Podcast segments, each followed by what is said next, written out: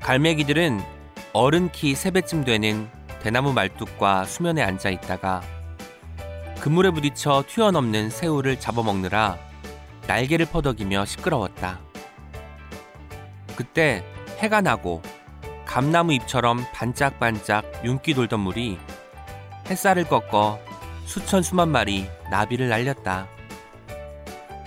물비늘 나비를 잡아 어머니 흰머리에 꽂아주고 싶은지 바다를 바라다보는 자선이 눈빛이 그윽했다. 그물에 갇힌 숭어들이 부엌칼처럼 뛰어올랐다. 안녕하세요. 오은의 옹기종기 오은입니다. 함민복 시인님의 산문집 섬이 쓰고 바다가 그려주다의 한 부분을 읽어드렸습니다. 강화도에 거주하는 시인은 자연 가까이에서 그리고 자연을 가까이에 두고 사는 사람들 곁에서 소중한 순간들을 매일 길어 올립니다. 미리 어둠을 본다고 해서 시인의 명함을 낯달이라고 말하는 함민복 시인. 오늘 책이라웃 오은의 옹기종기는 함민복 시인님과 함께합니다. 저는 함민복 시인님의 맑고 깊은 눈을 참 좋아하는데요. 그 눈처럼 맑고 깊은 이야기 나누려고 합니다. 청취자 여러분들의 큰 기대 부탁드리겠습니다. 예스 이십사가 만드는 책이라웃은요, 매주 목요일과 금요일 오은의 옹기종기와 김하나의 측면 돌파가 격주로 방송됩니다. 목요일에는 저자를 모시고 진행하는 인터뷰 코너, 금요일에는 책임감을 가지고 어떤 책을 소개하는 어떤 책임과 시작은 책이었으나 끝은 어디로 갈지 모르는 삼천포 책방이 격주로 방송됩니다. 책이라웃에 소개된 도서와 저자 인터뷰는 웹진 채널S를 통해서도 보실 수 있습니다. 궁금하신 분들은 채널S로 찾아와 주세요. 또 리뷰 올리실 때 해시태그 책이라웃 잊지 말아주세요. 댓글과 다운로드, 좋아요는 아주 큰 힘이 됩니다. 팟빵 구독도 꼭 부탁드릴게요. 그리고 책이라웃에 광고를 하고 싶은 출판사, 영화사, 음반사 분들은 채널에서 공식 메일입니다. 씨에이치와이이에스 골뱅이 예스 이십사 닷컴으로 연락주세요. Check it out, check it out, check it out, check it out, check it out, check it out, check it out, check. Check it out, check it out, check it out, check it out, check it out, check it out, check it out, check it out, check it out. 펭수에 조금은 짓궂지만 해롭지 않은 농담들. 그 농담을 사랑하는 분들에게 반가울 책 소식이 도착했습니다. 펭수 작가 연문경의 첫 산문집 내향형 인간의 농담입니다. 작가이자 배우 그리고 감독으로 일을 하며 만난 세계. 그 세계의 단맛과 쓴맛을 애정어린 온도로, 그렇지만 결코 가볍지 않은 시선으로 그리고 있습니다. 인생 최고의 히트작을 내고 오히려 정체성의 위기를 맞은 창작자로서의 고민. 타인의 평가와 잣대에 무방비로 노출될 수밖에 없는 배우의 삶. 그 안에서 나를 잃지 않기 위해 애썼던 여리지만 단단한 시간들을 담았습니다. 선의를 무한정 믿기엔 우리를 둘러싼 세상은 종종 무례하고, 그렇다고 마냥 냉소하기엔 우리는 너무 열심히 살고 있습니다. 그에게 내향형 인간의 농담이란 내 안의 모순과 세상의 부조리에 눈 감지 않으면서도 거기에 휘둘리지 않을 적당한 거리감에서 나옵니다. 좋은 사람은 못 되어도 괜찮은 사람으로는 살아가고픈 당신에게 펭수 작가 연문경이 제안하는 균형 잡기의 기술. 지금 바로 예스 이십사 모바일에서 내향형 인간의 농담을 만나보세요. 이 광고는 북하우스 출판사와 함께합니다. 이번에 소개해드릴 책은 많은 응원의 말들로 이미 화제가 된 책이죠. 박근호 작가의 치유 에세이 당신이라는 자랑입니다. 그런 날이 있어요. 이 세상에서 내가 제일 못난 것 같은 날. 살아갈 희망도 이유도 느껴지지 않는 날 말이에요. 역설적이게도 그렇게 밑바닥에 다다르고 나서야 제대로 보이는 것들도 있습니다. 작가는 그런 시간을 보내면서 한 가지 사실을 깨달았습니다. 우리도 누군가의 자랑이라는 사실. 매일을 힘겹게 살아가고 있는 우리가 정말 원했던 말은 어쩌면 지금 잘하고 있다는 말 한마디였을지도 모릅니다. 세상엔 어려운 일이 참 많습니다. 내가 부족해서 그런 게 아니고 원래 어려운 일인데 자신을 탓하는 사람들이 많잖아요. 부디 오늘만큼은 자신을 쓰다듬어 줬으면 좋겠습니다. 지금 충분히 잘하고 있으니까요. 응원이 필요한 당신이라면 박근호 작가의 책 당신이라는 자랑을 지금 바로 예스 이십사 모바일에서 만나보세요. 이 광고는 히읗출판사와 함께합니다. Check it out, check it out, check it out, check it out, check it out, check it out, check it out, check. Check it out, check it out, check it out, check it out, check it out, check it out, check it out, check it out, check it out. 지금 제 옆에 시인은 누군가 마음의 냉기를 되돌아볼 수 있게 하는 사람이라고 말하는 최근 산문집 섬이 쓰고 바다가 그려주다를 출간한 함민복 시인님 나오셨습니다. 안녕하세요. 예, 안녕하세요. 외부 방송활동 잘 안 하시는 걸로 알고 있는데 이렇게 여의도까지 와주셨습니다. 이번 출연 요청에 흔쾌히 응해주셨다고 들었는데 어떠셨나요? 네, 사실 제가 그 말재주가 별로 없어서 좀 망설여지고 잘 이런 인터뷰 같은 걸 잘 안 했는데요.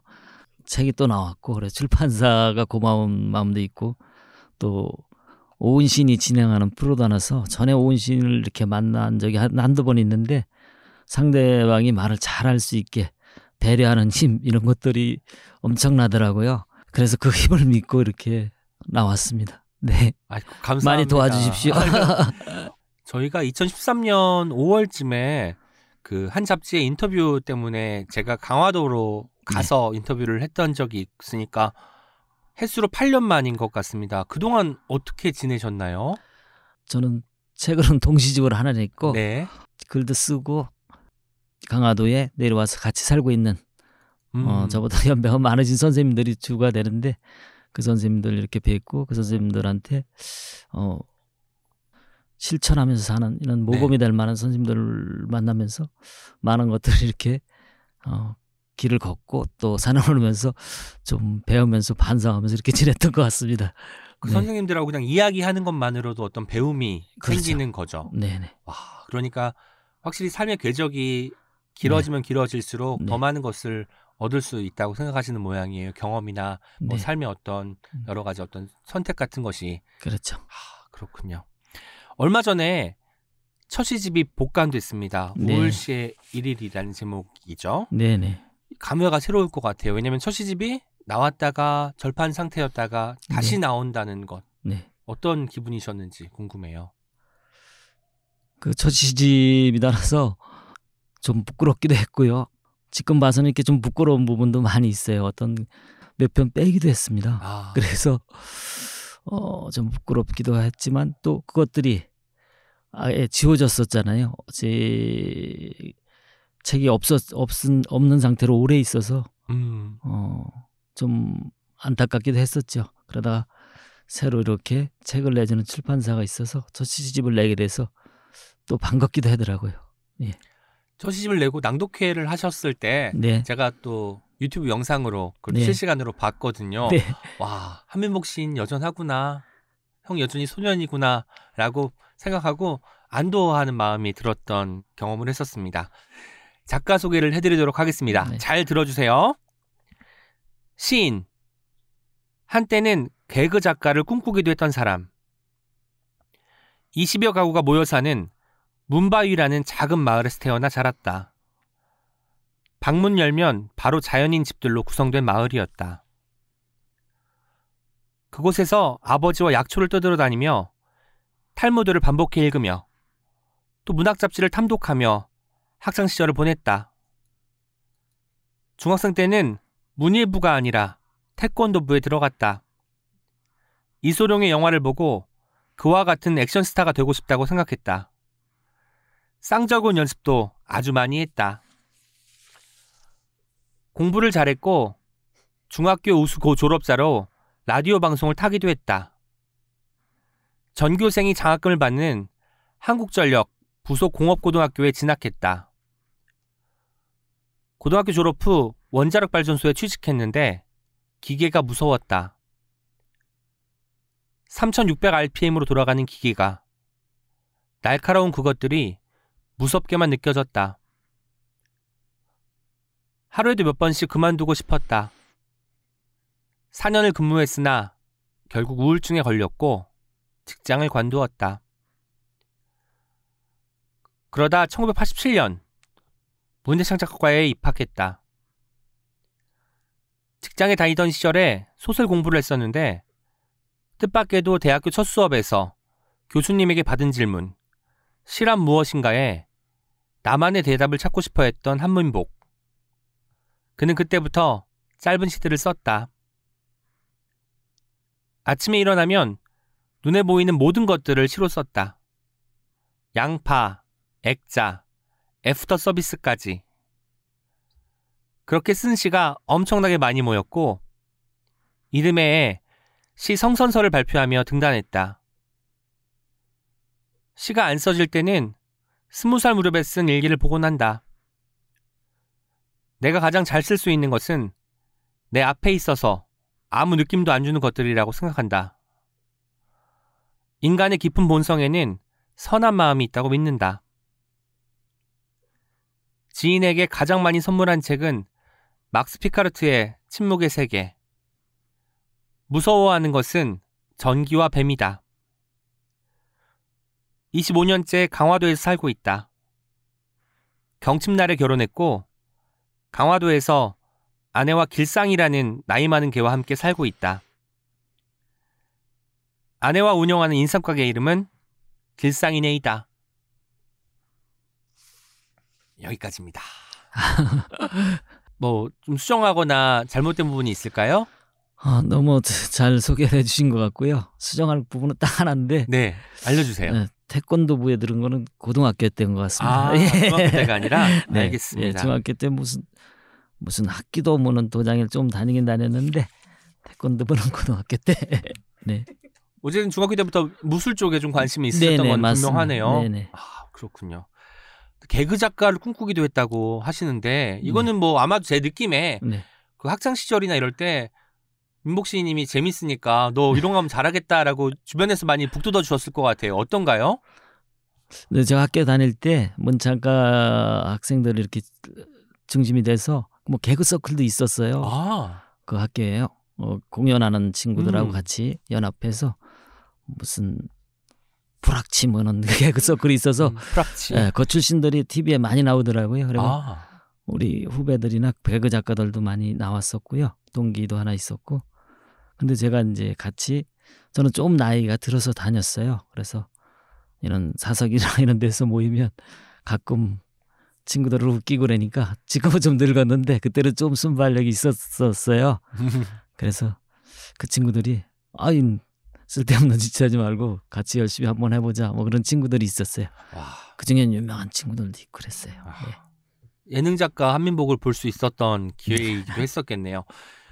말씀하신 것처럼 스물여섯 살, 이십 대 중반에 네. 대학교에 들어갔어요. 사실 그게 쉬운 결정은 아니었을 것 같아요. 네. 지금에야 뭐 평생 교육이니 뭐 늦게 뭐 늦깎이로 공부해서 어디 입학을 하는 게 이상한 일이 아니지만 당시에는 왜 이 늦은 나이에 왜냐면 이십 대 중반이면 한창 이제 일을 할 시기, 시기라고 평가를 받던 시대였으니까요. 그때 이십 대 중반에 갑자기 나 문학해봐야겠어 라고 결정한 계기 같은 게 있었을까요? 아, 그 계기가 어, 제가 스물네 살에 가정직장을 다녔었습니다. 아까 네네. 소개해 주신 것처럼. 그런데 계속 글을 써보고 싶은 음. 마음들이 있었죠. 그런데 그 결정을 하지 않으면 평생 후회할 것도 같더라고요. 음. 그래서 그 사실 뭐 집안 형편을 고려하고 그러면 음, 경제적으로 이렇게 집안에 도움, 도움을 줘야 되는데 제 글을 쓰고 싶은 마음 이런 것들이 제가 어리고 철이 없어서 좀 성했던 것 같아요. 그래서 어, 철없이 그냥 결정을 할 수 있었던 것 같아요. 그 중에는 또 제가 그 경제적으로 이렇게 집안에 이렇게 보태는 것이 그렇게 또 큰 도움이 되지도 않는 것 같은 좀 어려운 음. 상황이었어요. 많이 도움이 됐다면 망설였을지도 모르는데 그래서 어차피 안 되니까 내가 하고 싶은 것이라도 좀 해보자 이런 욕심이 아. 주가 앞섰기 때문에 그냥 그 직장을 접고 오히려 이렇게 퇴직금을 가지고 공부를 해보자 이런 생각을 가지면서 나올 수가 있었던 것 같아요. 제가 음. 이 소개 글을 읽어드리면서 재작년에 타계하신 저희 아버지 생각이 났어요. 음. 아버지 첫 직장이 한국전력이었고 어. 아버지도 공업고등학교 졸업하자마자 어. 한국전력에 들어가서 네, 이제 네. 몇 년 동안 근무하시다가 어. 포항제철로 옮기셔서 또 몇 년 네. 근무하시다가 네. 선생님 시험 준비를 해서 네. 교대에 들어가셨거든요. 어. 그러니까 좀 늦게 이제 음. 본인의 길을 찾았다는 생각 때문에 민복 시인님과 네. 겹쳐 보였던 것이 아닌가라는 네. 생각이 들었습니다. 그 어릴 때 탈무드 네. 문학 잡지를 읽었다고 했어요. 네. 이게 한민복 씨의 영향을 저는 많이 끼쳤을 것 같은데 어떻게 네. 생각하시나요? 저도 그 저한테 가장 영향을 끼친 책 중에 책, 대표적인 책인 것 같아요. 탈무드가. 네. 제가 이제 중학교 때 무슨 시골이다 나서 충주 산골이에요. 신경림 선생님 태어난 곳이죠. 노은면이라고. 네. 아주 금강촌 산골이에요. 그런데 거기서 중학교 때 이렇게 책을 읽는 게 재미있어서 도서관에서 이렇게 책을 빌려다 봤는데 각 담임 선생님이 공부를 좀 해서 고등학교를 다닐 수 있게 하고 싶으셨나 봐요. 음. 그래서 얘한테 책을 빌려주지 말라 이런 저기를 해서 막 김내성 뭐 추리소설 이런 거 빠져고 있을 텐데요. 그래서 거기선 책은 안 빌려주고 어, 그 차에 그 동네 친구네 집 갔는데 친구 형이 보던 그 탈무드가 있더라고요. 그, 그 책이 너무 재밌는 거예요. 그래서 그걸 뭐 반복해서 계속 읽어서 다 외웠었죠. 아. 그것들이 그 후에 제가 살면서 어떤 사물이나 어떤 상황들을 만나서 음. 그 상황들을 한번 뒤집어서 생각하게 보는. 맞아. 어, 그래서 제가 글 쓰고 생각하는 게 사실 이분법적이라고도 얘기를 하, 듣습니다. 그런데 사실 좀 그런 것 같아요. 그런데 모든 걸 이렇게 뒤집어서 생각해보고 이, 그런 것들이 어려서 음. 탈무드 읽는 게 영향을 많이 준 것 같아요. 뒤집어서 보고 네. 그리고 거기서 어떤 또 메시지를 찾는 거, 네. 뭐 소위 말하는 교훈 같은 것일 수도 있는데 네. 그런 어떤 그 패턴이 만들어진 거거든요 당시에. 그렇죠. 근데 진짜 중요한 것 같아요. 어릴 때 읽었던 책 몇 권이 음. 나의 인생에 어떤 큰 영향을 끼치는 게 바로 이런 점에서 좀 드러나는 것이 아닌가 그런 생각을 해봤습니다. 이 책에도 나오지만 책을 보면 직장에 계속 다니면서 음. 한국전력에 다니면서 작품 활동을 계속하는 친구 이야기도 나와요. 네네. 직장 그런 친구들 보면서 뭐 연봉도 많이 올라갔을 테고 안정된 생활을 취하면서 시도 쓰니까 후회한 적이 있거나 한 적은 없는지 궁금했어요. 아 직장을 다니면서 시를 계속 쓰는 친구들은 또 저, 저를 부러워하기도 해요. 아 그냥 자기는 양쪽을 다 하다 보니까 한쪽으로 전력적으로. 음. 전략적으로 딱 자기도 일찍이 지금은 어쩔 수가 없죠. 이제 퇴직이 될 시간이 됐으니까요. 어, 버리고 글을 글 쪽으로만 집중을 해봤었으면 하고 후회를 하기도 하고요. 저 같은 경우는 직장을 좀 효율적으로 좀 더 다니다가 더 준비를 해서 어, 글 쓰는데 이렇게 했었으면 어떻을까 그런 생각도 해요. 아니 실제로 뭐 길상이네라는 인삼 가게를 음. 운영하시면서 시를 쓰시지만. 네. 그렇게 하면 시를 많이 쓸 것 같고 뭐 에세이든 동시든 많은 책들이 나왔어야 되는데 음. 또 한민복 시인의 시집이 지금까지 나온 것을 보면은 다섯 권이에요. 네. 저도 다섯 권을 가지고 있거든요. 그렇게 보면은 직장에 다니지 않는 거 치고는 작품집 수가 많지 않은 것 같은데 어떻게 생각하시나요? 그건... 제가 직장을 안, 다, 안 다니면서 글을 쓴다 그래서 전업시인이라는 말을 하는데요. 전업시인이 그게 아니라는 생각이 들더라고요. 네. 부끄럽고 전업시인은 어떤 일을 하더라도 어, 글을 쓰는 것이 제일 모든 것에 앞서는 사람들. 음. 그런 사람들이 전업시인이라는 생각이 들었고요. 저 같은 경우는 일도 안 하고 글도 열심히 안 쓰는 좀 게으른 사람 아닌가 그런 생각이 들었어요. 정말 게으른 것 같더라고요. 게으러서 어, 이제 나이가 드니까 요새 이제 참 많이 반성이 되더라고요. 네. 인삼 가게 이름이 길상이네예요. 네. 길상이네 뜻이 뭔지 여쭤봐도 될까요? 길상이네는 그 저희 집 강아지 이름이에요. 길상이가. 예, 길상이가 이제 올해 열다섯 살 됐는데, 네. 어, 그 강아지 이름을 땄어요. 그래서 인상가게에는 되게 자녀들 이름을 이렇게 붙이더라고요. 음. 누구네 누구네 이런 식으로. 그게 뭐 이렇게 오래된 적인가 봐요. 관습 같은 네, 거군요. 예, 예. 그런데 우리는 또 결혼을 늦게 해서 아이도 없고 그때 저 길상이라는 그 강아지가 있어서 길상이네로 하자 뭐래서 집사람하고 같이 그렇게 정했어요. 그 인삼 가게가 단독으로 있는 게 아니라 어떤 타운 같은 데 안에 하나 부스처럼 있는 거 맞죠? 제 맞습니다. 기억으로는 그렇습니다. 네.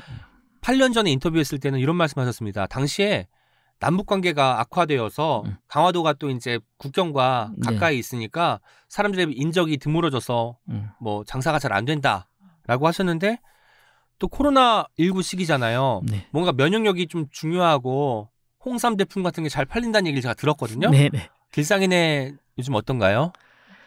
그 인삼 가게는 그래도 어, 택배로 다 하기 아. 때문에 문을 닫거나 그러는 건 없었어요. 음. 다른 사람들보다는 그 상대적으로 덜 힘들었다고 봐, 봐야 되겠죠.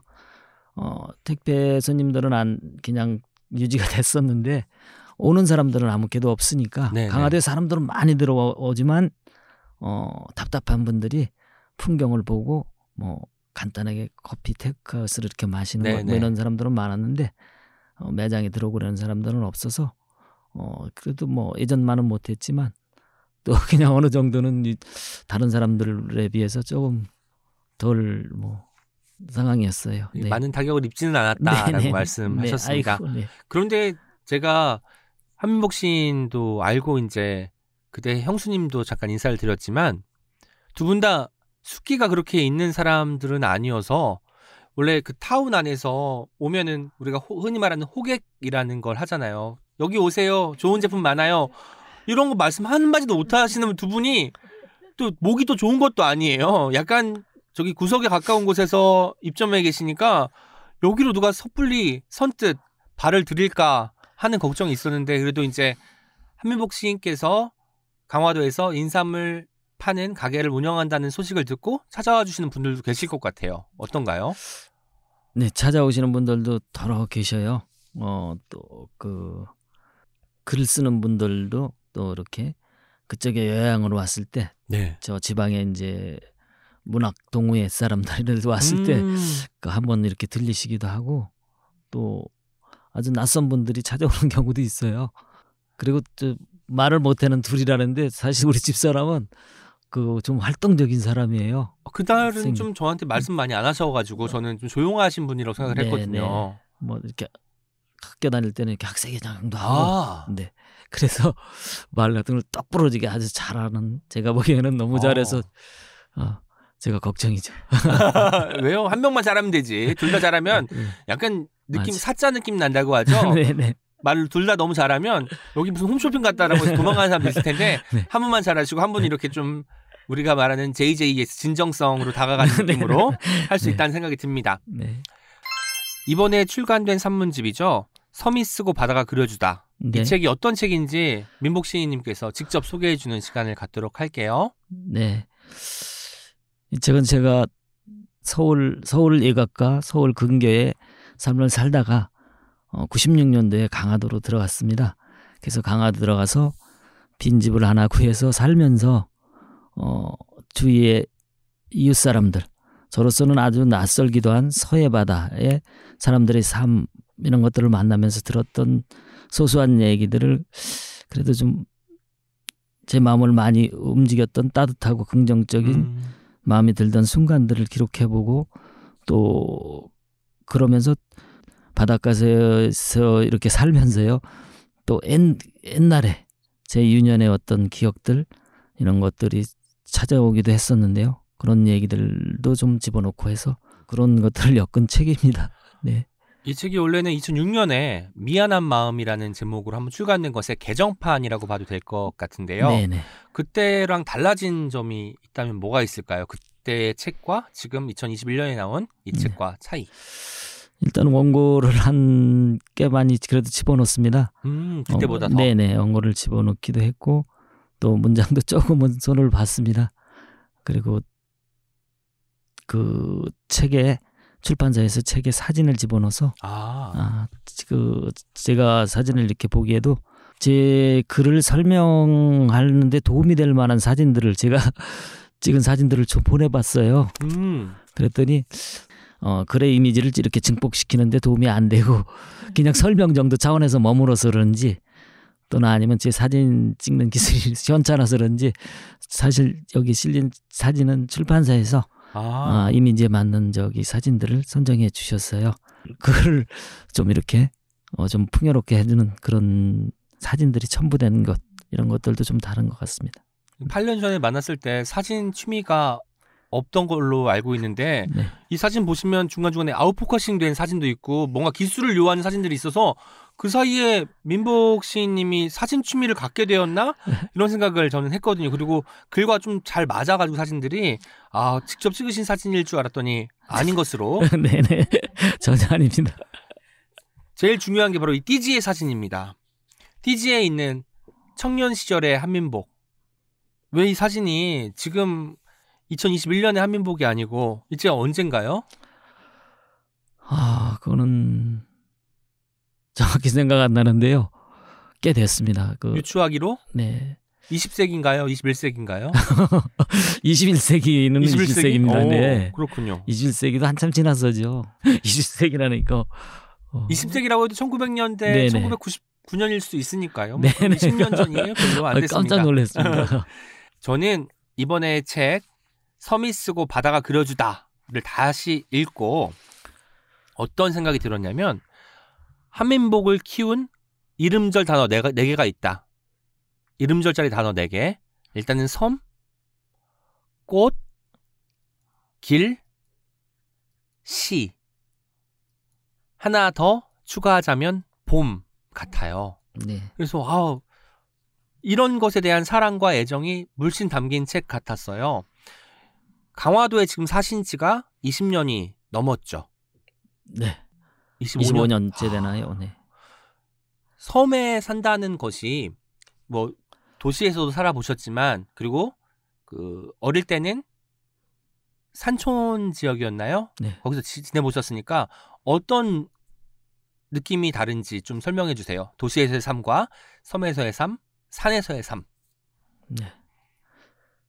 제가 그 태어난 곳이 산인데 네. 산속이 나나서 거기는 어 그냥 주로 올려다보는 아. 그냥 뭐 가로막고 있으니까 그래서 해도 저 산 위에서 뜨고 뭐 달도 그렇고 음. 산 위로 지고 그러는 것이죠. 그래서 그 중학교 때 저 부산으로 소풍 그 수학여행 가서 제일 놀란 게 그 끝이 보이지 않는 곳이 있다는 것. 바다를 보면서 와 세상에 보이 끝이 없는 것이 보이지 않는 게 있어 그러면서 깜짝 놀랐어요. 아, 산에만 있다가 바다를 보니까. 네, 산 속에 폭 파묻힌 분지 같은 곳이죠. 네네. 거기서 산에 항상 에싸여 있었는데 어 끝이 안 보이다니 내가 깜짝 놀란 적이 바다를 보면서 놀랄 정도로 산 속에서는 어디에 품 이렇게 담겨서 음. 그런 삶의 느낌이었고요. 또 도시의 삶은 좀 제 개인적인 생각이겠죠. 모르게 그런데 좀 반복되는 느낌이 많이 음. 들었어요. 뭐 비슷비슷하고. 근데 섬에서는 또 내 주위에 변화가 아무래도 도시보다는 많으니까 모든 것들이 어, 시간에 따라서 끝없이 변하니까요. 제가 변하고 있는 모습 이런 것들을 더 잘 볼 수 있게 해주는 어떤 뭐 식물이나 이런 것들 자연현상 이런 것들이 있어서 어 섬에서의 삶은 그런 것들이 좋은 점 아닌가 싶었습니다. 예. 꽃도 사실 우리가 보면 예쁘다, 네. 빨갛다, 분홍색이다, 노랗다 이 정도의 수식에서 끝나는데 어떤 꽃인지도 다 알고 계시잖아요. 그게 사실 전 저희 아버지 볼 때도 되게 신기했는데 민복 시인님도 이 책에서 이제 꽃 이름과 나무 이름 이런 것들 다 정확하게 그냥 나무가 아니고 그냥 꽃이 아니라 어떤 나무, 어떤 꽃이라고 명명해 주시는 게 참 좋더라고요. 첫 시집 시인의 말에도 꽃이 등장하는데 한민복에게 꽃은 어떤 의미인가요? 제가 시집 제목으로다가도 뭐 모든 경계에는 꽃이, 꽃이 핀다. 핀다. 예, 맞아요. 그런 걸 잡아본 적이 있습니다. 꽃은 하여간 그 어떤 정점이죠. 그래서 그 정점. 저, 예, 전생과 후생의 경계. 음. 예, 탁 놓여 있는 그 무엇인가를 연결하고 있는 전생과 후생 어떤 그 시간성의 시간을 연결하고 있는 것이 식물 세계에서의 어떤 접속사 같은 역할을 하는 게 꽃이고, 또 우리 마음에서의 어떤 무엇과 무엇을 연결하는 것이 저는 뭐 시라고 생각을 해요. 그게 음. 은이고, 뭐 다른 우리가 다르다고 나눠놓은 것들, 나눠놓은 사물이나 정, 상황들을 연결할 수 있는, 통할 수 있는 같은 것을 찾아내서 연결하는 것, 심 이런 것들이 시의 마음 아닌가 생각하는데요. 어, 그런 마음들을 어, 꽃을 보면서 어, 제가 그런 마음이 부족한 것을 반성도 해보게 음. 하고, 또 그런 마음을 배울 수 있는 그런 것이 꽃이 아닌가 싶기도 합니다. 그 도시에서의 길, 섬에서의 길, 그리고 뱃길이라고 해서 바다 위의 길도 있을 텐데요. 네네. 이 길마다 또 느끼는 것들이 많아가지고 뱃길, 골목길 이런 거에 대한 또 이야기도 많이 써주셨어요. 네네. 함민복 시인은 길을 걸을 때, 걸을 때 네네. 주변을 좀 보시면서 길의 의미에 대해서 몸으로 파, 파악하거나 숨을 들이켜듯이 받아들이면서 가시는 것 같은데 어떤가요? 아무래도 그 길이야말로 그 저 혼자 가는 길은 없으니까요. 음. 길은 뭐 어떤 작은 길이라도 여러 사람이 써온 것이죠. 뭐 이 길이야말로 인류의 자서전이다, 뭐 이런 생각이 들어요. 아. 사람들이 어우러지면서 그 삶들이 막 이렇게 보태진 음. 거기에 녹아있는 그것이 길이 아닌가 싶어요. 그래서 길만한 글이 또 어디 있는가, 그런 생각을 가게 돼요. 아, 길만한 네. 글이 또 어디 있을까? 네. 아스팔트 길이 요즘 많은데 네. 그 길 외에도 이제 많은 발자국들이 있었을 텐데 네. 눈에 띄지는 않겠지만 네. 그걸 생각해 보면 진짜 이 길이 음. 흔적은 남아있지 않지만 무수히 많은 사람이 오가는 길이라는 생각을 하면 뭔가 좀 그렇죠. 뭉클해지기도 하거든요. 그렇죠. 아, 멋지신 생각이십니다. 더 쓸쓸하고 어, 안 보이기 때문에 거기 더 많은 발자국이 사실 음. 우리한테 다가올 수가 있겠죠. 산문집의 부제가 홀로 먼 길을 가는 이에게 보내는 편지예요. 아까 길 이야기에 연결시켜서 음. 홀로 먼 길을 가는 이? 뭔가 유배를 가나? 유학을 가나? 여행을 가나? 이런 느낌인데 어떤 사람들을 상상하면서 쓰신 책인지도 궁금했어요. 그래서 네, 이건 뭐 홀로 먼 길을 어딜 가든 유학을 가든 어딜 가든 가든 어, 우리가 한생 자기의 삶을 살아간다는 것은 다 어딘가 먼 길을 자기 삶을 아. 살아가는 길이죠. 그런데 그런 사람 중에 뭐 특별히 제가 상상한 사람은 그 제가 할 수 있는 것이 그렇더라고요. 어떤 뭐 가이드나 이런 역할이 아니라 네. 뭐, 뭐 내가 이렇게 살아왔다 이런 뭐 선 먼저 경험한 자로서 또 뭐 할 수 음. 있는 역할은 없고, 같이 이 삶을 살면서 이렇게 부딪히는 얘기들을 동행, 가이드 역, 가이드적 역할이 아니라 동행해서 네. 아 이렇게 부딪히면서 이런 삶을 사는 한 삶도 있구나, 이런 것을 음. 만나보고 싶은 사람들, 이런 사람들을 생각하면서 어떤 여행 얘기를 이렇게 잡아본 네. 것입니다. 네. 실제로 사람들을 만나고 어떤 공간에 가서 그 공간을 마음에 담아서 돌아오더라도 이렇게 글로 봤을 때 생생한 경우는 별로 없거든요. 그래서 뭔가 함민복 시인에게는 다른 어떤 장치가 있을 것 같았어요. 그 순간을 정확하게 포착하고 새겨두는 메모일 수도 있겠고, 뭐 누군가에게는 사진일 수도 있을, 바로 그런 것들이 있을 텐데 대사 하나 그리고 풍경 묘사 하나가 너무 치밀하더라고요. 그런 순간들이 생생하게 떠오르시는 편인가요? 어, 저는 그 좀 전에 말씀하신 대로 메모를 하나 남긴 낭입니다. 아. 그냥 길게 남기진 않고요. 짧게 오히려? 단어 하나를 붙들어 놓습니다. 아. 단어라도 붙들어 놓으면 그 느낌이나 이런 것들이 좀 오래가고, 다른 상황들이나 이런 것들이, 구체적인 풍경들이 좀 오래 남는데 음. 그렇지 않으면 느낌이라는 게 휘발성이 있으면서 쭉 날아가요. 그래서 하나를 붙잡아 놓는 거죠. 다 음, 단어로? 네. 그게 훨씬 더 밀도가 높은 것 같아요. 사실 저는 요새 이제 스마트폰을 쓰니까 네. 사진을 많이 찍잖아요. 그럼 한 일 년, 이 년쯤 지나서 보면 이걸 왜 찍었지? 여기 어디지 하는 사진들이 꽤 있어요. 네. 그건 이제 당시엔 좋아서 찍었겠지만 음. 뭐 그것을 정확히 묘파할 수 있는 것은 단어 하나가 오히려 적확할 수 있겠다라는 음. 생각을 문득 하게 됩니다. 민복 시인님 생각하면 예전에 김민정 시인께서 하신 인터뷰에서 민복은 인복이다, 라는 표현을 쓰셨는데 주변 사람들의 복이 좀 있는 것 같아요. 책에도 나오지만 아이엠에프 시절에 한의원 식구들이 아, 네. 돈을 마련해서 보낸 경우도 있었고 네. 그리고 김민정 시인이 같이 예고에 근무하던 이천 년대 초반에 자신이 태어나서 처음으로 어떤 남자에게 내복을 선물한 적이 있는데 그때가 바로 함민복 시인에게 준 내복이라고 하더라고요. 아 그래요? 내복 기억 없으세요? 아니 뭐 처음인지도 모르겠고 아니 내복 받은 기억은 있으세요? 그러니까? 글쎄요. 뭘 받은 내복이었는 생각은 안 들고 뭘 옷을 받은 생각은 나요. 네네, 네. 내복이었다고 합니다. 아무튼 네. 그래서 주변에서 그렇게 민복 시인을 좀 잘 챙겨주시는 것 같은데 네, 그 인복은 맞습니다. 어디서 오는 걸까요? 아 글쎄요. 어 제가 많은 사람들한테 그 그런 도움을 받고 다는 것은 사실인데 그것이 어디서 오는지는 모르겠어요. 제가 좀 사람들한테 좀 안 돼 보이나 봐요. 아니요. 아유, 안 돼 보이는 것보다는 걱정입니다. 정말 잘해주고 싶은 사람인 것 같아요. 음. 그래서 김민정 시인이 당시에 인터뷰 때 하시는 말씀이 민복은 그래도 되는 사람이다. 민복에게는 이렇게 해도 된다. 이런 문장들이 꽤 많았거든요. 음. 그런 것처럼 함민복 시인에게는 누군가를 끌어당기는 그런 힘 같은 것이 있어서 계속해서 손 내밀고 싶게 만들게 하는 뭔가가 있습니다. 실제로 미국에서도 봄사포 한 장이라는 글에 나, 나타나지만 네. 거기서 이제 산문집을 구해 읽은 어떤 할아버지께서 네.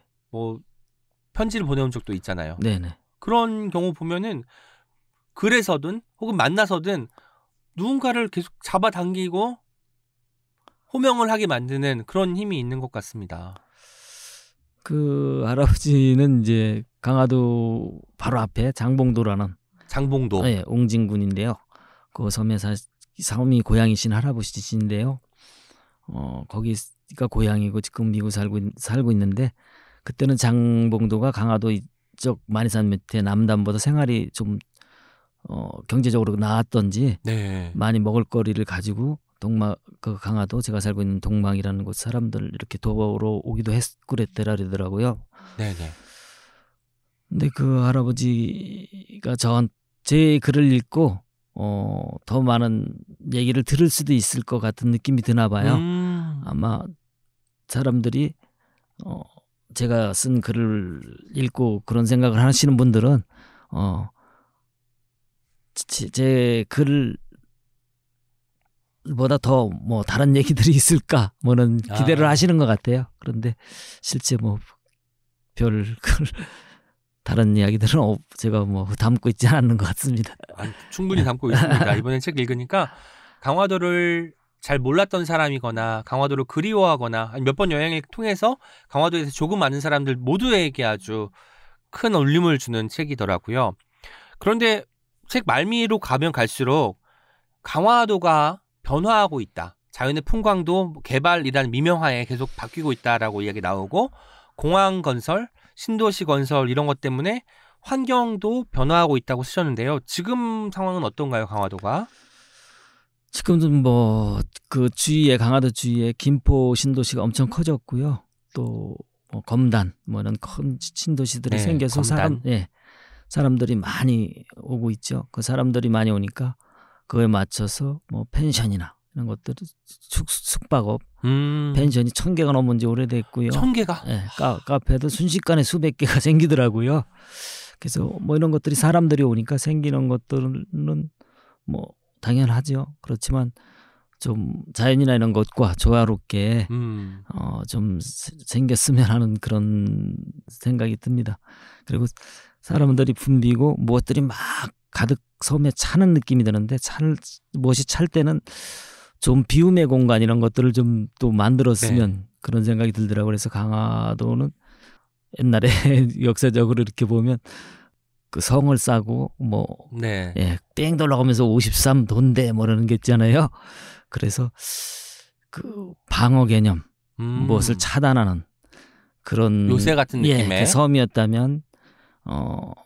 그 섬에 이제 사람들이 많이 들어와서 그 섬이 차가고 있는데 또 비움의 공간을 다시 만들었으면, 지금은 성이라는 개념이 저는 어떤 열림이라는 생각이 들어요. 여는 것. 음. 옛날처럼 차단하는 것이 성이 아니라 개방하는 것. 어, 개방하는 것이 자기를 보호하는 것이고, 그래서 어떤 개방의 공간. 그러니까 그 오십삼 개의 성이, 작은 성들이 있다면 지금은 오십삼 개의 공원이 생겨서 음. 사람들이 평화롭게 와서 쉴 수 있는 그런 공간들을 만든다면 계획성 없이 막 건물이 들어서는 것, 이런 것들을 음. 좀 막아낼 수 있지 않을까, 그런 생각도 해봅니다. 네. 뭐가 들어온다면 오히려 숨쉴 구멍은 좀 만들어주면서 공원같이 이제 네, 네, 휴양할 수 있고 네, 잠깐 쉬었다 갈 수 있는 공간이 네, 필요할 것 같다. 네, 그래서 강화도는 뺑 돌러 어딜 가나 쉴 수 있는 공원이 있다. 그런 곳으로 이렇게 자리 잡았으면 하는 생각도 네, 듭니다. 네. 그 자본주의 약속 두 번째 시집에서도 많이 이제 신랄하게 비판하셨지만, 자본주의가 칼날을 겨누는 게 비단 자연뿐만이 아닌 것 같아요. 인간에게도 마찬가지로 겨누고 있는 것 같다는 생각이 들었습니다. 이번 책을 읽으면서 그 생각이 조금 더 저는 좀 밀도가 높아졌는데요. 일단은 자연과 인간 했을 때 자연스러움을 해치는 게 또 개발, 자본주의 이런 것 같고, 인간이라고 했을 때 인간적인 면모, 인간성 이런 것들이 상실하게 만드는 것도 개발, 자본주의 같거든요. 네. 어떻게 생각하시나요? 그러니까 인간에게서 어떤 개발이나 무엇을 얻고자 하는 욕망 네, 이런 것은 끝이 없을지 모르겠어요. 어떤 욕망으로 욕망을 다, 다스리는 것은 한계가 있는 것 같아요. 우리가 경제 적인 문제를 경제적인 문제로 치유하는 데는 분명 한계가 있는 것 같아요. 그 어떤 물질 경제, 물질 경제보다는 어떤 마음, 저는 마음 경제라는 말을 제가 한번 이렇게 만들어서 얘기를 하면요, 마음으로 어, 만족할 수 있는 어떤 욕심보다는 양심을 찾는 그런 것들이 선행되지 않는다면 끝없이 끝없이 뭐, 그 물질이나 이런 것을 항해 항해가면서 우리는 어, 점점 안 좋은 것 쪽으로 또 험악한 것 쪽으로 빠져들지 않을까 하는 걱정도 됩니다. 네. 방금 이제 개발 이야기 하셨는데, 개발이란 건 흔히 이제 높은 곳으로 뭘 쌓아 올리는 느낌이잖아요. 네. 수직의 느낌이 강하다면 네, 뭔가 우리가 농촌 생활이나 섬 생활하면 수평의 느낌이 그렇죠, 강하거든요. 그래서 탑을 세우, 세우는 사람도 있고 논을 경작하는 사람이 있는 음. 것처럼요. 그래서 가끔 서울에 올 때마다 감회가 남다를 것 같아요. 어떻게 그 수평적 생활과 수직적 생활의 그 차이를 절감하시는지 듣고 싶었습니다. 수평적인 그 섬에서는 뭐 수평적인 것들이 주로 더 많죠. 그래서 섬은 이제 일단 해발 제로의 길을, 물을 건너야 되는 것이잖아요. 네네. 섬이잖아요. 해발 제로 속에 담겨 있는 것이 이제 섬이잖아요. 그런데 그것을 벗어나기 시작하면 해발에서 이제 기준이 해발에서 이제 올라가니까 쭉 고도가 올라가기 시작하죠. 수직화되죠. 그래서 수직화되는 삶은 어떻게 인간의 욕망을 다른 것 같아요. 저 닮은 것 같아요. 음. 그래서 그 자연에서 이렇게 보는 춤은 수평으로 돌아가거든요. 만약에 그 바닷가에서 출렁거리는 파, 파도를 보면 파도는 곰박 이렇게 솟구치지만 곰박도 이렇게 사그라지죠. 사그라지죠. 근데 도해지에서 이제 보는 춤 중에 제가 좀 재밌게 본 춤이 그 만득이라는 거 네, 아시나요? 고무풍선. 네. 어떤 그 신장 개업할 때 그렇죠, 많이 이제 흔들고 예, 그, 예, 그 춤을 그, 예, 그 춤을 보면서 아, 인간의 욕망을 닮았다 이런 생각을 했어요. 그것은 밑에서 바람이 올라가면서 수직의 춤입니다. 아. 그래서 막 이렇게 수직으로 인공적인 네, 춤인 거죠. 예, 수직의 춤을 추고 끝없이 수직의 춤. 쭉 앉았다가 쭉 올라가고 푹푹 합니다. 근데 바람이 부는 날은 얘네들은 철수예요. 제가 시를 이렇게 써봤는데 아, 네, 왜 좌우로 너무 많이 흔들려서 그런 그렇죠, 건가요? 근데 자연의 바람에 의해서 추는 춤은 뭐 나무들의 춤 이런 것들은 그렇지 않죠. 그래서 자연의 춤은 수평으로 이렇게 춤도 추는데 아, 어떤 도해지에서 이렇게 그 상징적으로 이렇게 보이는 춤은 어떤 수직적 이런 것들이 우리 눈에 끝없이 보이기도 하고, 그런 것을 수직화된 딱딱함, 음. 딱딱해지만이 수직화될 수 있잖아요. 그것을 보면서 이렇게 생활하는 우리는 우리도 모르게 어쩌면 수직화, 마음도 수직화되지 않을까 그런 생각, 염려도 들기도 합니다. 네. 뭔가 솟구치는 분수 같은 느낌이 들기도 합니다. 인공적으로 네. 만든 분수에서 네. 물이 솟아오르는 네. 것처럼 네. 만들기의 춤도 우리가 수직적으로 네. 세우는 네. 춤인 거잖아요. 네. 아, 이런 지나가면서 볼 수 있는 일상적인 풍경에서도 자본주의의 흔적을 이렇게 또 발견하시는 눈이 매섭다는 생각을 했습니다. 민복 시인님이 그렇게 지금까지 뭐 시집을 많이 내시진 않았지만 네. 낸 시집을 보면은 시집을 보면은 그 당시의 상황, 그 시대를 꼭 응시하는 시들을 많이 쓰셨습니다. 김포평야 같은 시도 그렇고 구제역 이후 같은 시도 그런데요. 지금 벌써 이 년이 이 년째 접어들었습니다. 코로나십구 상황도 왠지 남다르게 지켜보실 것 같습니다. 어떤 생각을 요즘 하고 계신지도 궁금했어요. 아, 코로나 정말 그 코로나 때문에 너무 많은 사람들이 고생을 하고 있는데 또 그 반면에 많은 것들을 우리한테 시사하고 어, 네. 우리가, 우리가 잊고 지났던 걸 깨우쳐지기도 하는 것 같아요. 일단 보이지 않는 애들이 와서 우리는 지금까지 눈앞에 보이는 것을 위하여 보이는 것을 항해, 항해, 항해서 끝없이 살아왔는데 어, 보이지 않는 애들이 탁 나타나는 순간에 아, 우리 눈앞에 현실적으로 보이는 것만이 중요한가, 보이지 않는 그 무엇, 우리에게 더 소중한 것이 없을까, 이런 것들을 깨우쳐준 게 코로나 현상인 것 같아요. 어, 저는 그 제가 이제 근래 생각하고 있는 것 중에 뭐 화살표에, 화살표에 대해서 이렇게 생각을 합니다. 화살표. 네, 그 중에 어, 코로나라는 화살표, 코로나가 갖는 방향성, 이 무, 무방향의 방향성 이런 것들이 참 많은 것을 시사하고 있다고 생각이 듭니다. 그 코로나가 이렇게 움직일 수 없는 것이잖아요. 바이러스라는 네. 것은. 그런데 어, 사람의 어떤 비말이라든가 손발 움직임의 자취, 흔적 이런 것을 타고 얘가 멀리서 순식간에 움직여 오는 것이죠. 인간이 서로 연결된 하나의 길이라고 길이, 길이라는 것을 얘가 증명해 주는 것이죠. 우리는 음. 떨어져 있는 것 같지만 쫙 연결된 하나의 길이라는 것이죠. 그래서 이 길, 하나의 길로 우리가 살아가면서 어떻게 그 또 코로나의 어떤 출발이 되기도 하는 자연과 자연과 어떻게 조화롭게 살 수 있는가. 음. 또 그리고 코로나 현상으로 이렇게 보여진 뭐 빈부간의 격차라든가 뭐 각 나라의 어떤 그 정치가들이나 뭐 이런 사람들의 또는 종교 뭐 약간의 이상한 종교를 가진 분들이 사회를 생각하는 바라다보는 것 이런 네네. 것들 여러 가지 현상들이 드러났잖아요. 단순히 그럼, 전염병이 아니라 그 네, 안에 함유되어 네. 있는 게 참 많다는 그렇죠. 말씀이잖아요. 그것, 그걸 통해서 많은 것들이 보이지 않는가 음. 싶습니다. 저는 그 결국은 사람과 사람이 연결될 수밖에 없고 그게 음. 하나의 길이기 때문에 전염병, 음. 감염병이 번질 수밖에 없다라는 말씀이 음. 좀 와닿았습니다. 그러니까 내 길을 가는 게 아니라 같이 가는 길이고 연결될 수밖에 없는 길이니까 그 길을 잘 갈고 닦아야겠다라는 음. 생각을 품게 만드는 말씀이셨습니다. 네.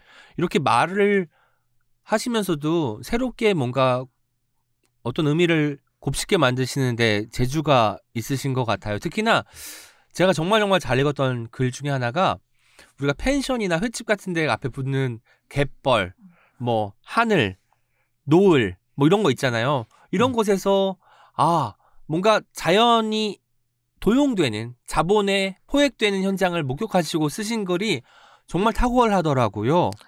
그래서 어쩌면 이 말들은 폭력 냄새, 인간의 어떤 욕망에 의해서 착취당하는 존재들을 향해 있는 글이 아니었을까 그런 생각도 하게 되는데요. 이, 여기에 대해서 이야기 좀 들려주시면 좋을 것 같아요. 어...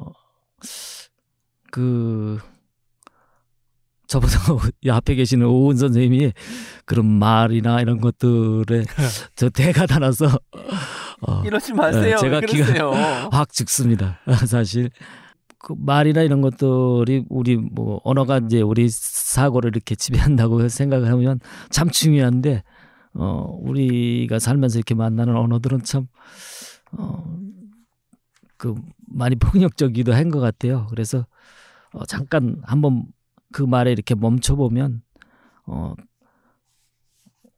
쉽게 이렇게 다른 의미로 해석되기도 하고 그러는 것들이 꽤 많이 있었던 것 같습니다.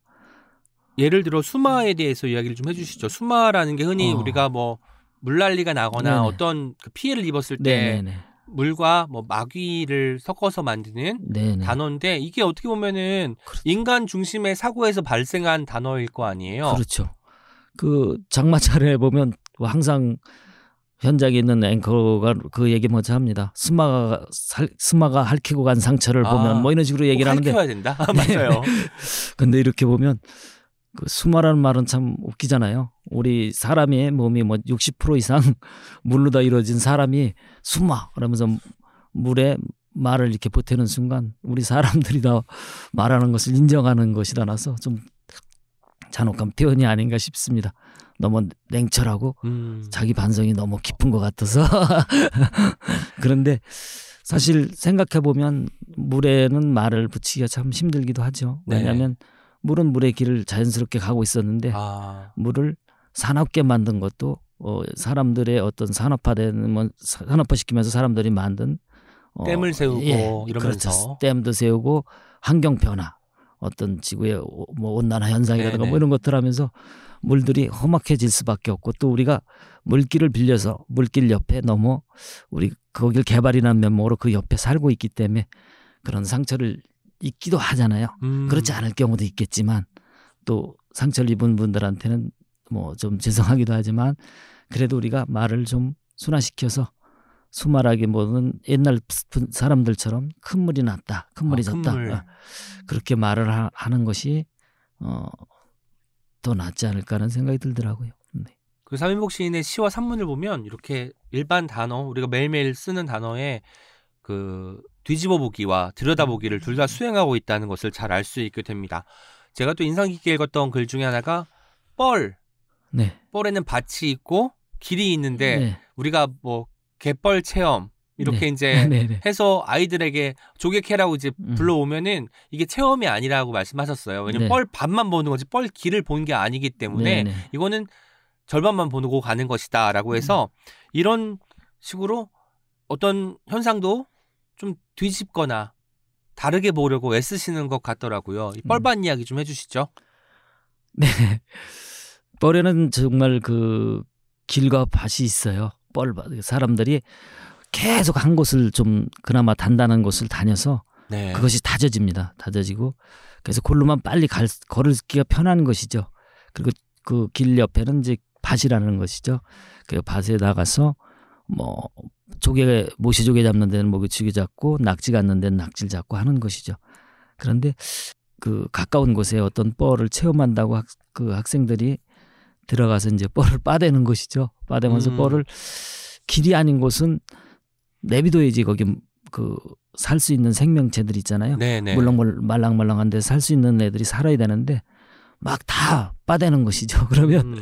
다 딱딱해지면 오히려 환경을 망치는 것인데 그것을 체험이라고 하면 안 되는 것 같고요. 제 생각에는 그럴 경우는 어떤 시간적 차이를 두고 이쪽을 길을 만들었다, 이쪽을 체험장으로 만들었다 아. 이런 그런 것들을 한다든가 하는 다른 장치들이 있, 그 있어야 되지 않을까 하는 생각이 듭니다.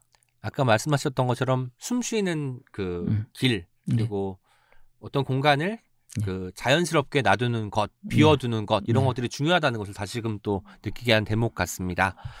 가난이라는 수식이 첫 시집이 나오고 나서 계속 함민복 시인을 따라다니는 일종의 그 중요한 단어가 된 것 같아요. 그런데 이 책에도 보면 띠지에 고독과 가난이 길어 올려준 향기로운 삶의 언어라가 되어 있고요. 작가 소개에도 느리고 가난하게 살며 시로 세상을 그려낸다라는 문장으로 자기소개가 마지막 마무리되거든요. 이 가난이라는 것을 저랑 이제 그 칠 년 전쯤 이야기를 하셨을 때에는 첫 시집의 영향 때문에 아직까지도 너무 이 키워드에 갇혀 있는 것 같다라고 좀 아쉬워하시기도 했거든요. 네. 좀 생각이 좀 많이 바뀌셨는지도 궁금했어요. 그 사이에.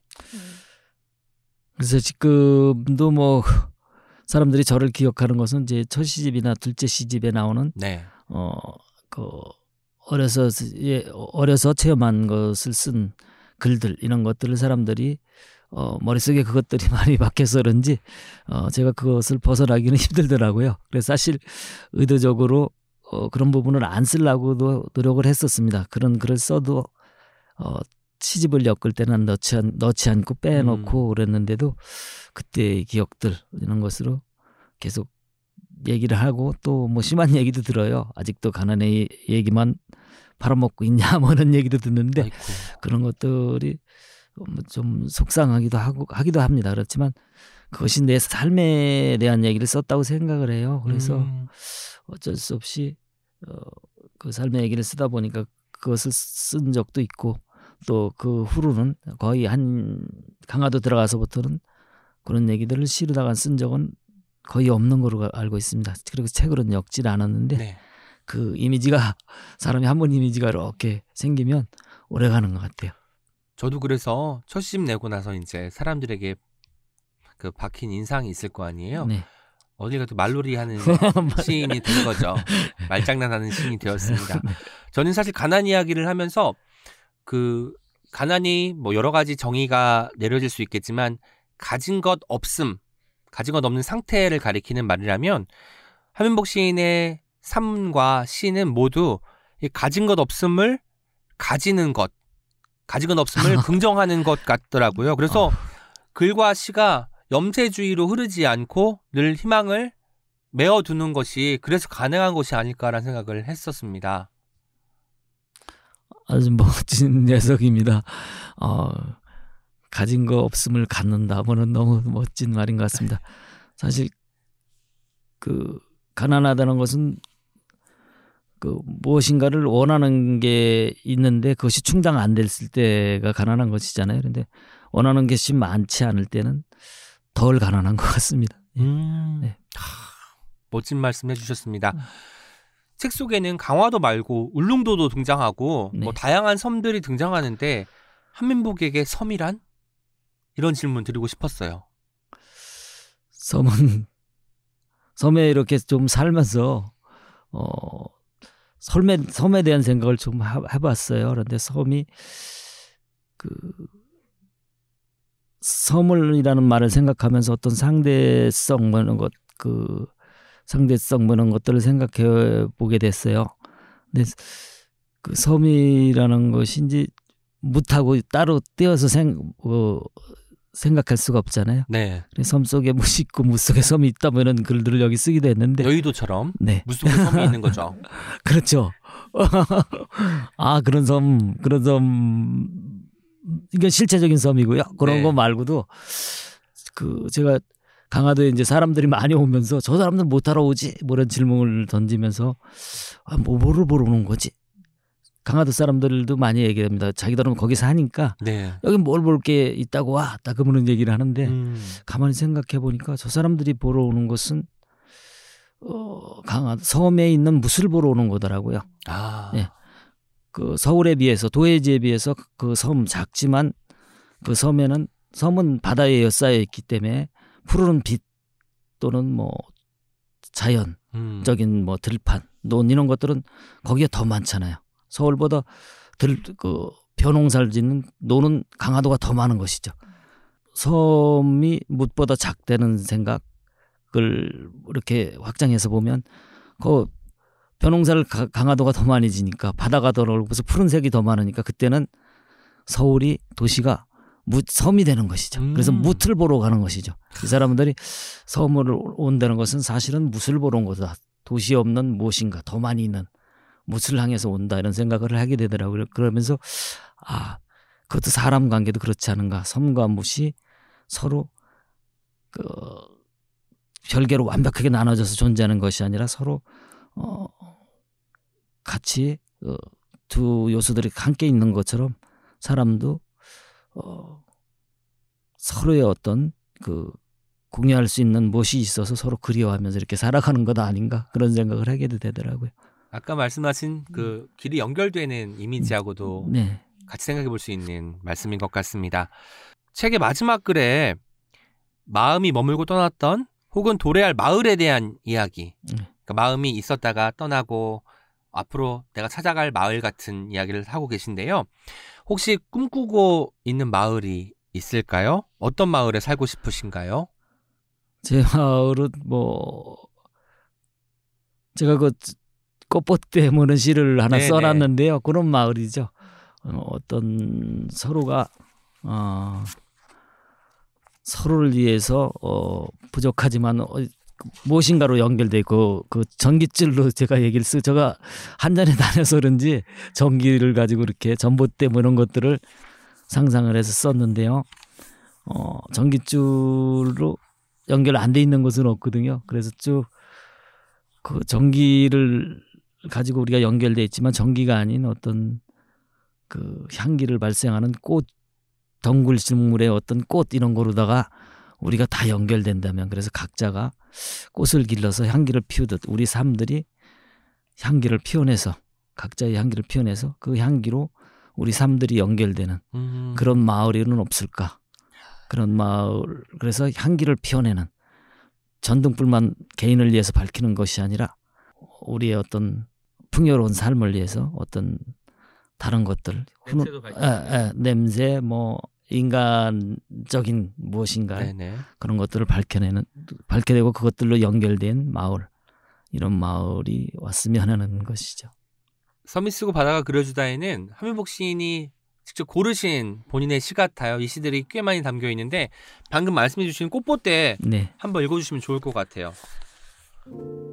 꽃봇대 전등 밝히는 전깃줄은 땅속으로 묻고 저 전봇대와 전깃줄에 나팔꽃, 매꽃, 등꽃, 밭꽃 올렸으면 꽃향기, 꽃빛, 나비 날개, 벌소리 집집으로 이어지며 피어나는 꽃봇대, 꽃줄을 만들었으면 전봇대 대신에 꽃봇대 그리고 전기줄 대신에 꽃줄 천구백팔십팔 년에 등단하셨으니까 어느덧 삼십 년이 넘게 시인으로 활동하고 계신데요.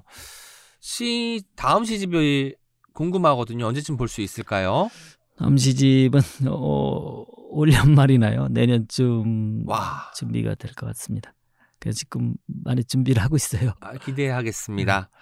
어느덧 저도 이십 년 가까이 됐거든요. 삼십 년이 넘으면 어떤 고민을 하게 되는지 궁금해요. 시에 대해서 고민하고 있는 것 있을까요? 고민을 많이 하게 됩니다. 어, 제가 그 좀 시를 많이 못 썼다는 생각도 들고요. 뭐 네. 옛날에 더 많이 더 시를 많이 쓰지 않으면서도 멋진 시를 남기신 시인들도 많이 계시지만 머릿속에 많은 생각이 있었는데 참 게을렀구나. 나이를 먹으면서 저는 육십 대가 오래됐어요. 그러면서 그런 생각도 나고 아 이거 내가 그래도 한 삼십 년 글을 썼으면 어, 어떤 시적인 뭐 시를 쓰는 방법이나 아니면 어, 시의 내용이나 이런 걸 나만이 할 수 있는 아주 개성이 있는 어, 제 글을 썼는가 이런 그런 질문을 받으면서 좀 자신에게 좀 불만스러워지죠. 그래서 아 이런 글을 그래도 글을 쓰는 사람으로서 한 편 정도는 써야 되는데 이런 조바심도 생기고 그렇습니다. 그래서 정말 어, 나 아니면 쓸 수 없는 그런 글을 쓰고 싶은 욕심 이런 것들도 나이가 드니까 어, 또 생기기도 해요. 오히려 음. 무엇인가를 할 수 있어 뭐라면서 막이는 마음들은 다양하게 뭐 여러 이것저것들을 해보고 싶은 마음 같은 것들은 좀 이렇게 꺾이면서 정리가 되는데 그렇다면 좀 집중을 해서 내가 음. 이 중에 좀 할 수 있는 그리고 많이 생각을 가졌던 것들을 정리해서 글을 한 편 이렇게 시집을 책을 한 권 내야지 이런 마음들이 듭니다. 꽃보대라는 시도 쓰셨으니까 네. 그 전기 한국전력 다니시다가 이제 그만두고 네. 시에 오신 거잖아요. 네네. 이거를 이제 전봇대를 꽃봇대로 만들고 네. 전기줄을 꽃줄로 만들었으니까 이제 네. 뭐 시를 더 꽃피울 시간만 남은 것 같다는 생각이 듭니다. 이제 옹기종기 공식 질문 드리도록 하겠습니다. 첫 번째 질문입니다. 책이라고 청취자분들에게 영업하고 싶은 단 한 권의 책을 말씀해 주시면 되는데요. 여기서 영업이라는 것은 강력하게 추천하고 싶은 책입니다. 그 근데 제가 누가 추천을 이미 했을 것 같은 책권이 없는데요. 괜찮아요. 예. 그 그림책 중에 그림책? 네. 잃어버린 영혼. 잃어버린 영혼. 네. 어떤 책인가요? 잃어버린 영혼. 제가 근래 이제 몇 년 전서부터 그림책을 좀 읽었어요. 그런데 그 중에 참 우리가 그 삶이란 무엇인가 이런 것들을 짧지만 충분히 던져줄 수 있는 책이고 그래서 어, 연초에 연초잖아요 지금이. 네. 그래서 어떤 마음의 선물 또 우리가 지금 힘, 힘들게 지금 살고 있는데 이때 그 삶을 되돌아볼 수 있는 그런 메시지를 담고 있는 책임이죠. 이, 잃어버린 영혼은 그 작년 재작년에 노벨 문학상을 받았죠. 네. 폴란드의 그 토카르추크. 네. 그 저 그 동갑입니다. 육십이 년생. 아, 올가 토카르추크와 동갑인 한민복 시인과 함께한 책이라고 했습니다. 네. 정말 많은 생각을 주는 책이죠. 네. 네. 저도 참 좋아합니다. 네. 그 저희가 시작하면서 제가 한민복 시인에게 어울리는 다섯 개의 이름절 단어를 말씀드렸어요. 섬, 꽃, 길, 시. 여기에 대한 이야기를 좀 나눈 것 같은데 봄에 대해서 이야기를 좀 덜 나눴거든요. 아까 결혼식도 경칩날에 하셨으니까 봄의 입구에서 하신 거잖아요. 일종의. 네네. 이제 곧 봄입니다. 봄을 맞이해서 청취자 여러분들께 인사 말씀 좀 부탁드릴게요. 뭐 옛날 분들도 많이 말씀하셨는데 정말 전 제가 지금 요새 살고 있는 곳에 나무 한 덕을 몇 그루 심어놨는데 어, 나무들은 벌써 뭐 산수유나 어, 매화나무 같은 것들은 송이 그 움트기 시작했어요. 예, 움, 움, 움보다 이렇게 그 이미 가을서부터 사실 뭐 꽃눈들은 뭐 여름에 포도 같은 건 음. 여름에 생긴다 그러잖아요. 그래서 여름에 잘 갖고 있다 그랬는데 이미 겨울에 봄을 이렇게 움트고 있는 것 같아요. 그래서 어, 지금 우리가 조금 힘들지만 또 이 힘든 상황들이 또 희망이 될 수도 있는 것 아닌가 어떻게 보면 그런 생각을 해보는 것도 어떨까 싶습니다. 참 사실 막상 힘겨운 사람들한테 이런 얘기를 하면 좀 이런 것들이 좀 어, 뭐 배불른 소리일 수도 있습니다. 그렇지만 제가 이 책 중에 뭐 무슨 그 통증도 희망이다 뭐 이런 네네. 구절이 있어요. 그래서 어떤 돌이켜 지난 다음에 이렇게 생각해 보면 어 그때 어떤 시, 희망을 잃지 않은 것 이런 것들이 어 중요한 음. 것 아닌가 싶습니다. 오늘 책일아웃 오은 옹기종기 녹음 어떠셨나요?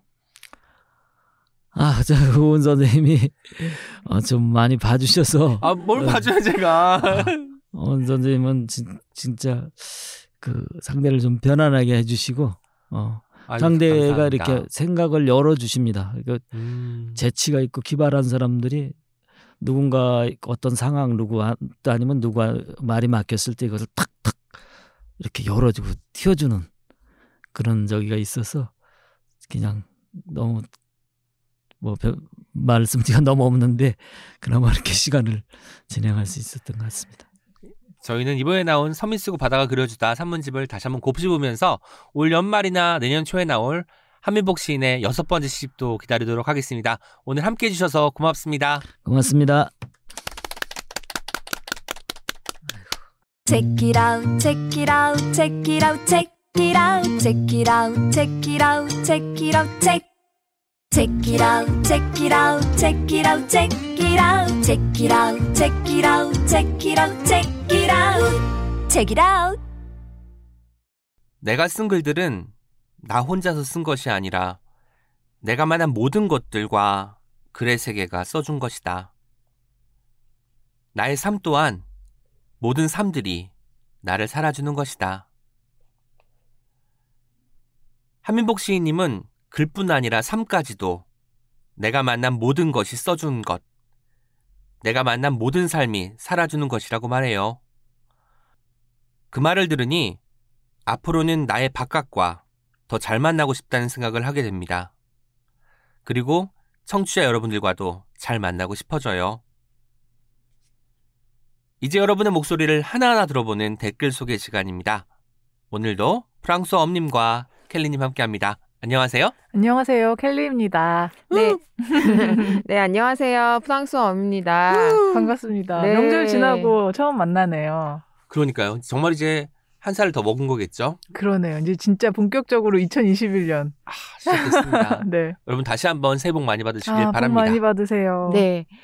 그 지난번 방송 요조 작가님 편 반응이 네 굉장히 따뜻하고 음.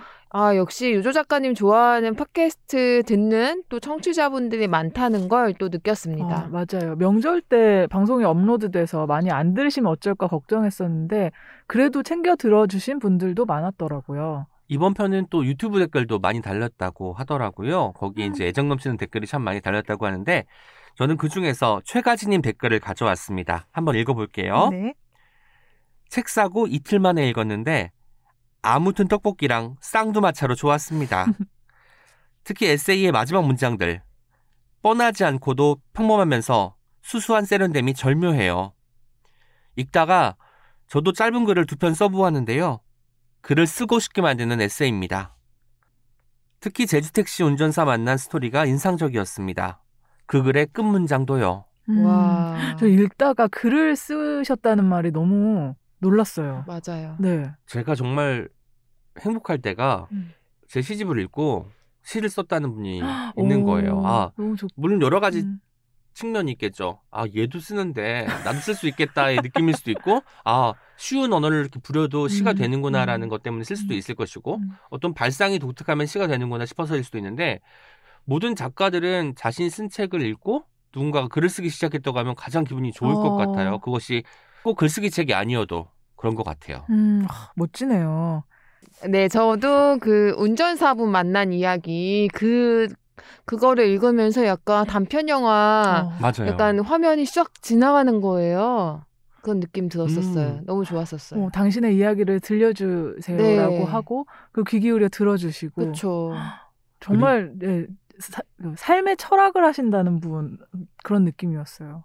그리고 보통 택시를 타고 이동하는 시간이 단편 영화 상영 시간하고도 유사한 것 같아서 음, 그, 그 말씀 들으니까 문득 겹쳐져서 생각이 되네요. 그 장면이 진짜 영화적인 게 그래서 실제로 나중에는 이제 제주에 살게 되셨다는 그러니까요. 결말까지 예언처럼. 어. 네.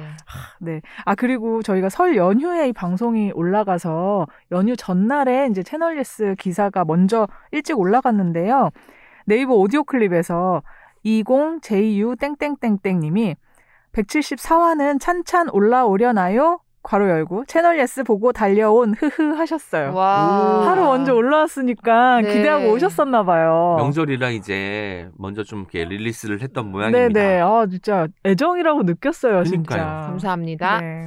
팟빵에서 옥수수 슈슈님께서 남겨주셨어요.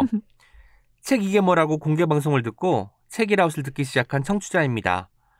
뭔가 감개무량하네요. 노래하고 말하는 요조님을 항상 좋아했는데 아무튼 떡볶이를 읽고 나서는 책 쓰는 요조에게 푹 빠져버렸습니다. 이번 책이 더 좋다니 너무 기대가 됩니다. 제가 좋아하는 두 분이 도란도란 말씀하시는 걸 들으니 참 좋습니다. 책 읽고 다시 들으러 올게요. 어... 와, 푹 빠졌습니다. 제가 이 댓글에. 어, 옥수수 슈슈님. 네. 아, 닉네임도 너무 귀엽네요. 네, 옥수수빵 그거 아시죠? 그 유명한 브랜드의 옥수수 크림빵. 갑자기 먹고 싶네요. 예전에 점심 전에 네, 녹음 중이라서 온시님이 대구 갔을 때 한번 사주신 아, 적 있었던 네, 아, 그 빵 제가 굉장히 좋아하거든요. 아, 맛있죠. 네. 옥수수 알이 맞아요. 살아 있어요. 알이 그 들어간 정말 옥수수 맛이 나고 오, 네. 옥수수를 아, 액체와 고체의 중간 형태로 먹는 것 같은 느낌이었습니다. 네. 그리고 또 팟빵에서 국제 쌍화차님 음. 저희의 오랜 청취자 네. 분이시죠. 네. 귀한 댓글 남겨주셨는데 읽어볼게요. 요조 작가님, 칭찬을 좋아하셔서 글을 쓰시는군요. 책 내실 때마다 점점 더 좋아져서 지금까지의 저의 최애작은 아무튼 떡볶이였습니다. 음. 정말 깔깔 웃으며 읽었고 읽을 때마다 떡볶이를 먹으며 마무리하고 있답니다.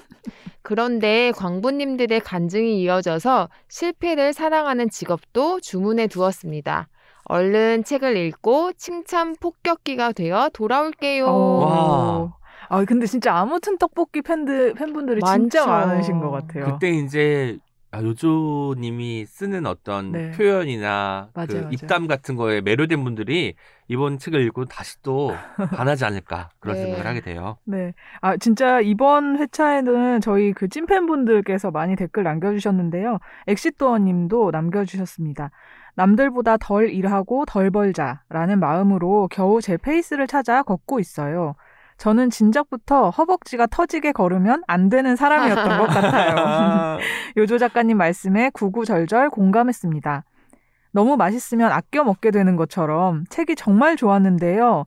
거기에 책이라웃까지 더해진다니 얼마나 좋을까 싶어 아끼고 아끼다 오늘에서야 꼭꼭 씹으며 들었습니다. 소화 잘 되는 식사에 마음의 응가에서도 냄새나지 않을 듯한 오늘입니다.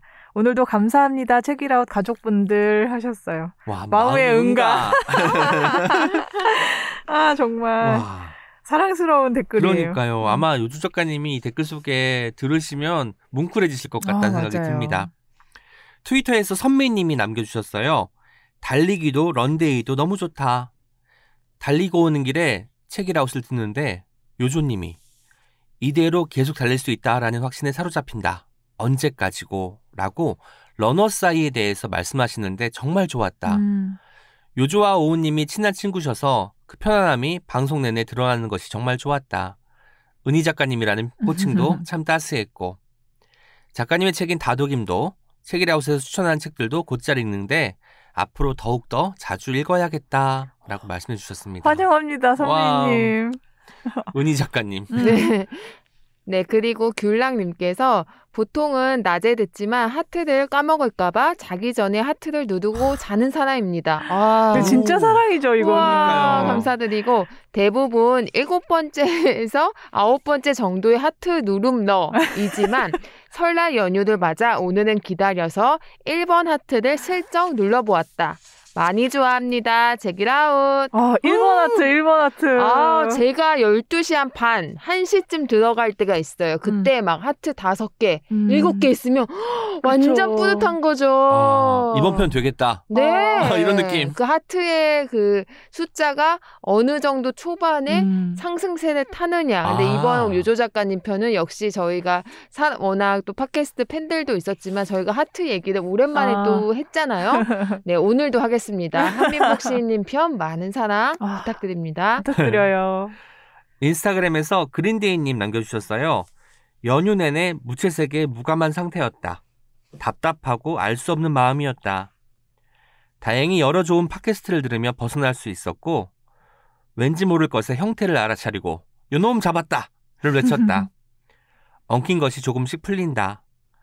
우선 어떤 책임을 들으며 지금 내 상태가 권태와 무기력이라는 것을 알았다. 그래서인지 옹기종기 요조 작가님 편을 들으며 힘을 얻었다.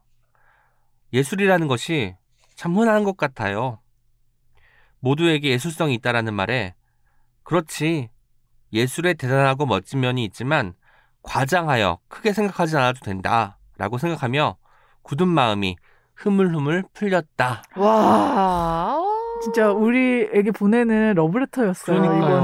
감사합니다. 저희도, 저희 마음도 오늘 추웠지만 흐물흐물 풀리는 것 같은 느낌이 듭니다. 네. 그리고 요조 작가님 편과 거, 권태 그 방송이 여, 이렇게 연결된다는 것도 너무 반가운 얘기였어요. 맞아요. 음. 뭔가 달리기를 매일 하면은 권태가 찾아올 법도 한데 음. 매일매일 다른 길로 달리고 풍경도 마주하는 게 달라지니까 새로운 것처럼 음. 뭔가 묘하게 맞아떨어질 때가 있는데 그날이 또 어. 그런 회차가 아니었나 싶습니다. 고맙습니다. 어떤 책임에서 소개된 책 후기도 들어봐야겠죠? 인스타그램에서 리브프리 이사칠 에이치제이님께서 푸엄님, 책이라웃에서 아들 이야기가 제일 재미있고요.